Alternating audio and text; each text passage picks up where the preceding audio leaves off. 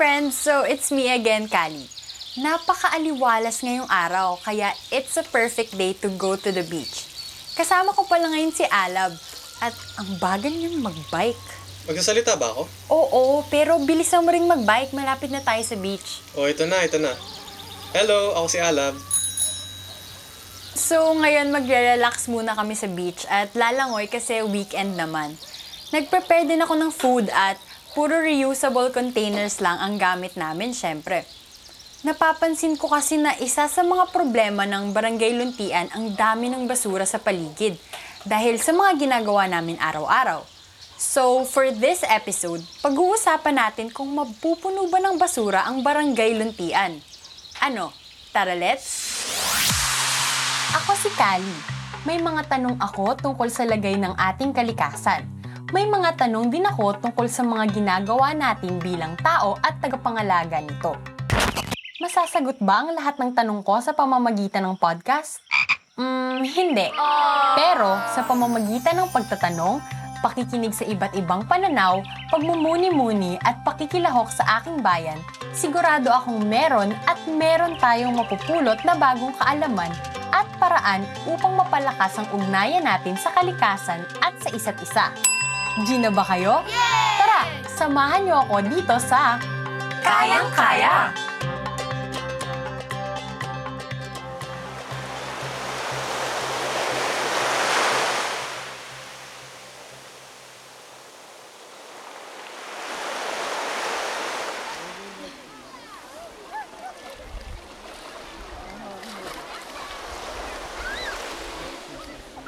Magrarant muna ako ah. Kararating lang namin sa beach. Ang daming nag enjoy dito pero ang dami rin nilang kalat. Ganun ba talaga yun? Bakit nga ba ang dami-dami nating basura? Ano-ano nga ba ang epekto ng ating hashtag wastes of living sa ating kalikasan?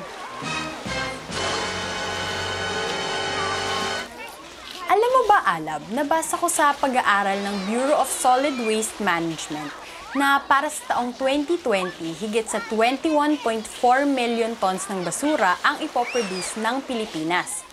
Taon-taon parami ito ng parami. Isipin mo, katumbas ng 1,000 kilos ang isang tonelada. Grabe, Kali. Ang dami naman nating basura.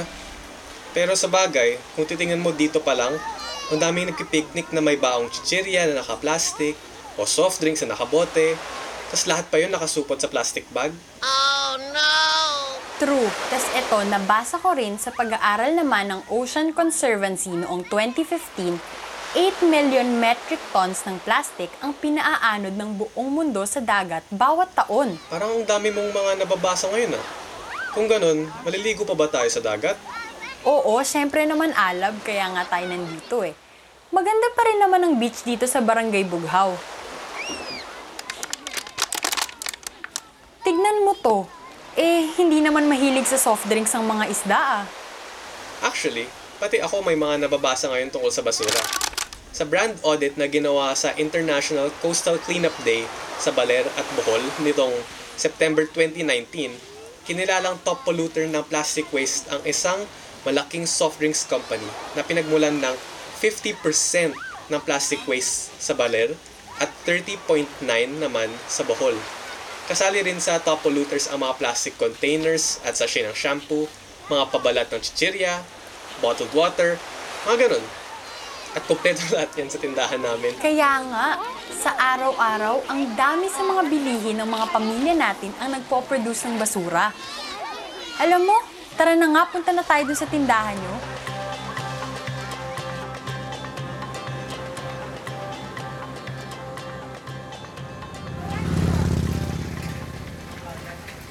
Hello? Hello? Hi. Hi, friends! Ang lungkot kasi ang dami naming nakitang basura sa beach kanina. At saka nga pala, kasama ko pa rin pala si Alab at nakauwi na kami sa Barangay Luntian.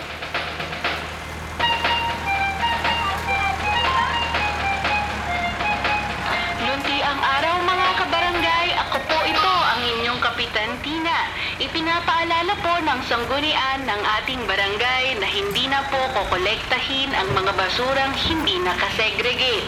Tuwing lunes at Huwebes, kokolektahin ang mga hindi nabubulok na basura. Tuwing Martes at Biyernes naman, kokolektahin ang mga nabubulok na basura. Magtulong-tulong po tayo for a greener and better Barangay Luntian. Maraming salamat!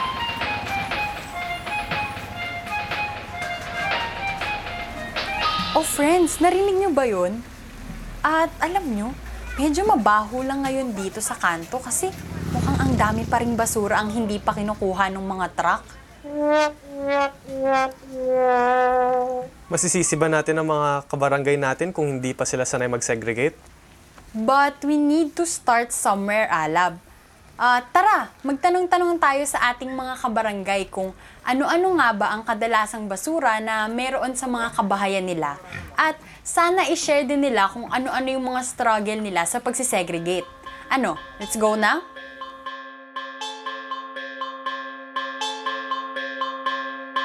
Anong say mo? Anong say mo?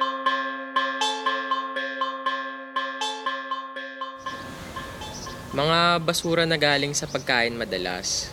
Mahirap mag-segregate ng mga nabubulok, ganun. Kailangan na maingat sa pag-handle at pag-secure mula sa mga, ayun, mga insekto, tsaka ibang hayop. Tapos, syempre, yun, mabaho. wala naman akong naging problema sa waste segregation. Ang concern ko lang ay more on dun sa improper collection. Ilan na kasi yung napapansin ko na may mga segregation bins nga pero pag kinolect naman yung mga basura, sa isang malaking trash bag lang din naman pinagsasama-sama yung lahat. So, yun lang. Sana magkaroon ng strict guidelines or rules regarding nga sa waste management simula sa household hanggang makarating yung basura natin sa landfills or sa mga material recovery facilities. Meron kasi kaming tindahan so karamihan ng mga basura namin ay mga plastic na bote. Kaya, simula na maging mulat ako sa epekto nito sa kalikasan, sinasabihan ko mga kasama ko sa bahay na ipunin ito. Ang, ang ginagawa namin ngayon, binibenta namin sa junk shop, at least hindi didiretso sa ating mga karagatan. Dito kasi sa Marikina, medyo mahigpit yung government namin regarding sa waste disposal. So, kailangan nakaseparate talaga dito yung nabubulok tsaka hindi nabubulok. Oh, juice? Ay, tubig na lang and sa baso please. Hi again friends! Nakikinig pa rin kayo sa Kayang Kaya. Nandito pala tayo ngayon sa Sari-Sari Store ni na Alab. At napakinggan ninyo ang saloobin ng iba naming mga kabarangay tungkol sa basura. So, these are some of my thoughts now. Kailangan ba talaga natin lahat ng bagay na dumadagdag sa ating basura? For example, masarap ang soft drinks, pero better for our health ang tubig. Also, aside from the things na nasabi kanina na common na pinanggagalingan ng basura, naisip ko, bakit nga ba when we think about our happiness at mga bagay na pinag-iipunan natin with our allowance, we also think about new things like new bag, a new dress, or a new phone. Hay, pwede rin nating itanong Kali, bakit ba sa simula pa lang ang dami na agad basura sa packaging ng mga produkto?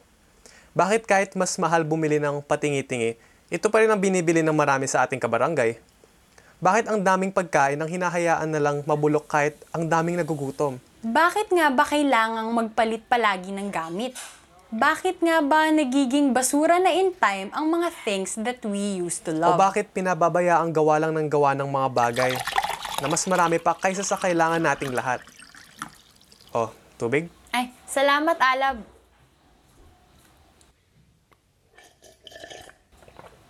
Dahil dumarami na ang mga tanong natin tungkol sa waste management, magtanong na kaya tayo sa mga expert.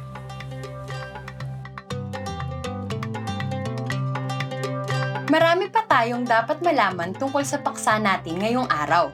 Kaya naman, pakinggan natin ang panayam sa mga eksperto ng radio program na DZUP Eskway Kalikasan.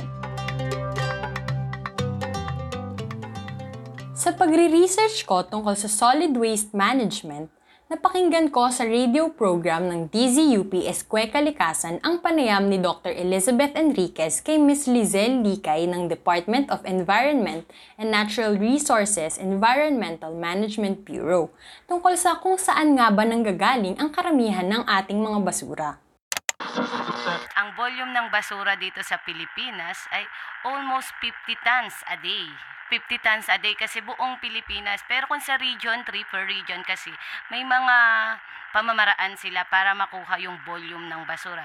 Dito kasi sa Metro Manila, sila yung may pinakamaraming contribute ng basura. Kasi ang implementation dito, sasabihin nating lakpa, hindi pa gaanong nai-implement lalo na dun sa simula sa paghihiwalay ng basura simula sa kabahayan hanggang sa patungo ito sa isang accredited sanitary landfill. Kung tutuusin, yung mga pinupuna mo nga kaninang basura sa dagat, yun pa nga lang ang tip of the iceberg. Yun pa lang yung mga nakikita natin. Paano pa kaya yung mga microplastics? Eh, ano bang ginagawa ng microplastics? Okay, ganito kasi yan, Kali. Patay pa lang sa pangalan, masasabi natin na ang microplastics ay mga maliliit na plastic na nadurog na sa dagat. Dahil sa liit nito, minsan nakakain siya ng mga isda nang hindi namamalayan. Mula rin sa panayam ni Dr. Elizabeth Enriquez sa DZUP radio program, pinaliwanag ni Dr. Caroline Haraula ng UP Marine Science Institute kung ano nga ba ang mga microplastic at ang epekto nito sa mga isda at sa mga tao. Kasi pag sinabi mong garbage, yung mga nakikita natin like plastic is just litter. Pero maisip mo, mas marami pa ang smaller particles na hindi nakikita, like microplastics. Now there's nanoplastics. And mas marami ito. Okay? Ah, scattered throughout the water column. Yung nakikita niyong plastic siguro lumulutang-lutang lang. Mas marami pang micro and nano. And then, ah, besides that, meron din tayong tinatawag na effluents or yung dissolved load. So, anong meron dito sa dissolved load? So, ito yung isa sa mga inaaral namin. Pwede kang magkaroon ng pharmaceutical residues, personal care product na residues. Anong meron doon? Um, nag-analyze kami ng tubig, merong acetaminophen, ibuprofen, yan yung mga iniinom nating gamot, antibiotics. So friends, sa mga nakausap kong experts sa solid waste management, palaging nababanggit na may batas naman tayo tungkol sa pagsasaayos ng basura natin. Kaya pag-usapan natin Ecological Solid Waste Management Act of 2000. Ang Republic Act 9003 o ang Ecological Solid Waste Management Act of 2000 ay nagpapaliwanag hindi lang ng mga terms tungkol sa basura pero pati rin kung ano ang responsibility ng iba't ibang sangay ng gobyerno sa pangangasiwa nito at ng mga waste management facilities. Nakasaad din sa mga probisyon nito ang mga ipinagbabawal na pamamaraan ng pangangasiwa ng basura at karampatang parusa kaugnay nito. Layunin din ng batas na iprograma ang pagbabawas ng nililikhang basura sa bansa. Inaprubahan noong Enero 2001, naging batas ang RA 9003 pagkatapos ng trahedya sa Payatas nang gumuho ang bundok ng basura at saka nagliyab. Sa opisyal na datos, 218 na tao ang namatay at tinatansyang 300 naman ang nawawala. Sabi naman ng United Nations Center for Human Settlements na mas malapit sa isang libong tao ang maaaring namatay dahil sa pagka-landslide open pit dump site na to.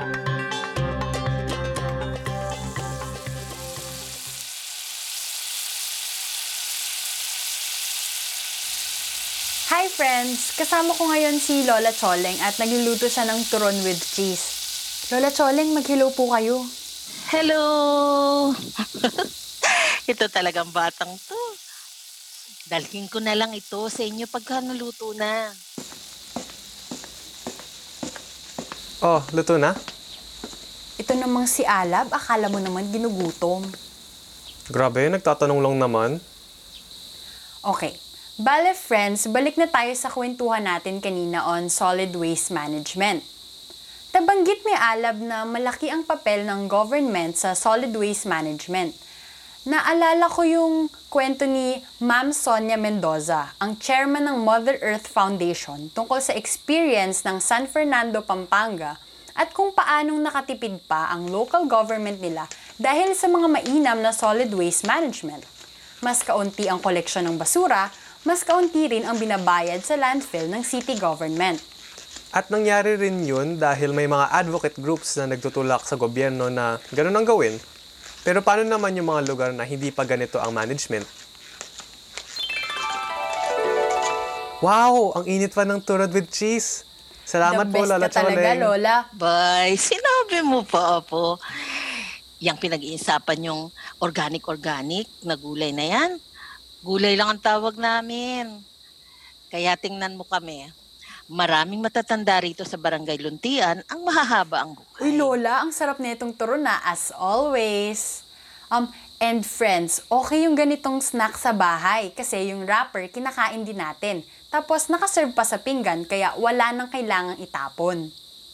Mm, nung naglalako pa nga ako ng gulay dito sa atin, hindi pa ganun kauso yung plastic-plastic na yan. Ibinubungkus ko lang ang panindang gulay gamit ang dahon ng saging.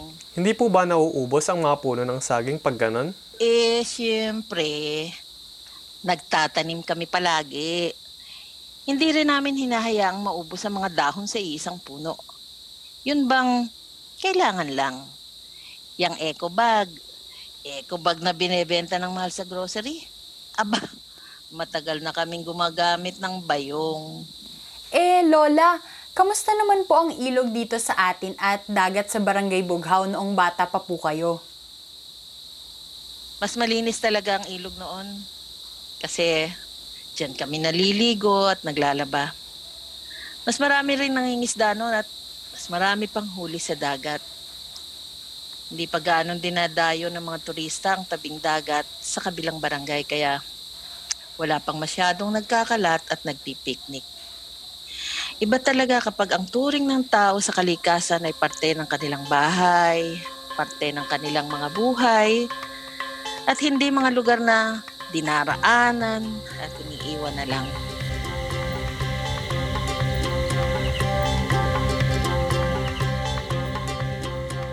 Hi friends! Busog na busog na kami ngayon sa turo na hinanda ni Lola Choleng. Pero mas busog tayo syempre sa mga natutunan natin mula sa kanya at mula sa experts na nag-share sa atin along the way patungkol sa kung gaano nga ba kalala ang ating solid waste problem. And most importantly, kung anong magagawa natin para rito. So, ito ang kailangan nating gawin para mas makatulong tayo sa kalikasan. Kaya ba?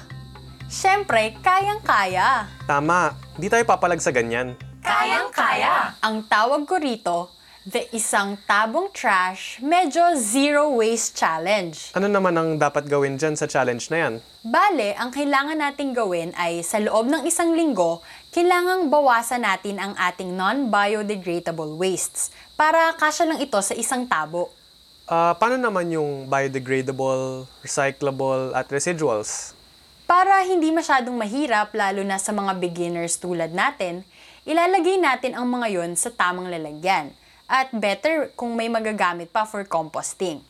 Better pa rin na mabawasan din yung mga yon kahit hindi na natin imi-measure sa ating Tabo Challenge. At friends, magkikita kami ni Alab after one week para magbalitaan. Kayo rin, subukan nyo. Pwede nyong i-share sa social media ang inyong results with the hashtag Kayang-Kaya. Kayang-Kaya! Sabi nga, it's either one day or day one. Piliin natin na maging day one na yung pagbabago ngayon. Kailangan talaga nating suportahan ng isa't isa friends. At syempre, huwag tayong susuko. Ang daming sides sa problem natin about our solid waste management. Pero sana we don't lose our hearts dahil marami naman tayong magagawa to be part of the solution. Kaya ba? Kayang-kaya!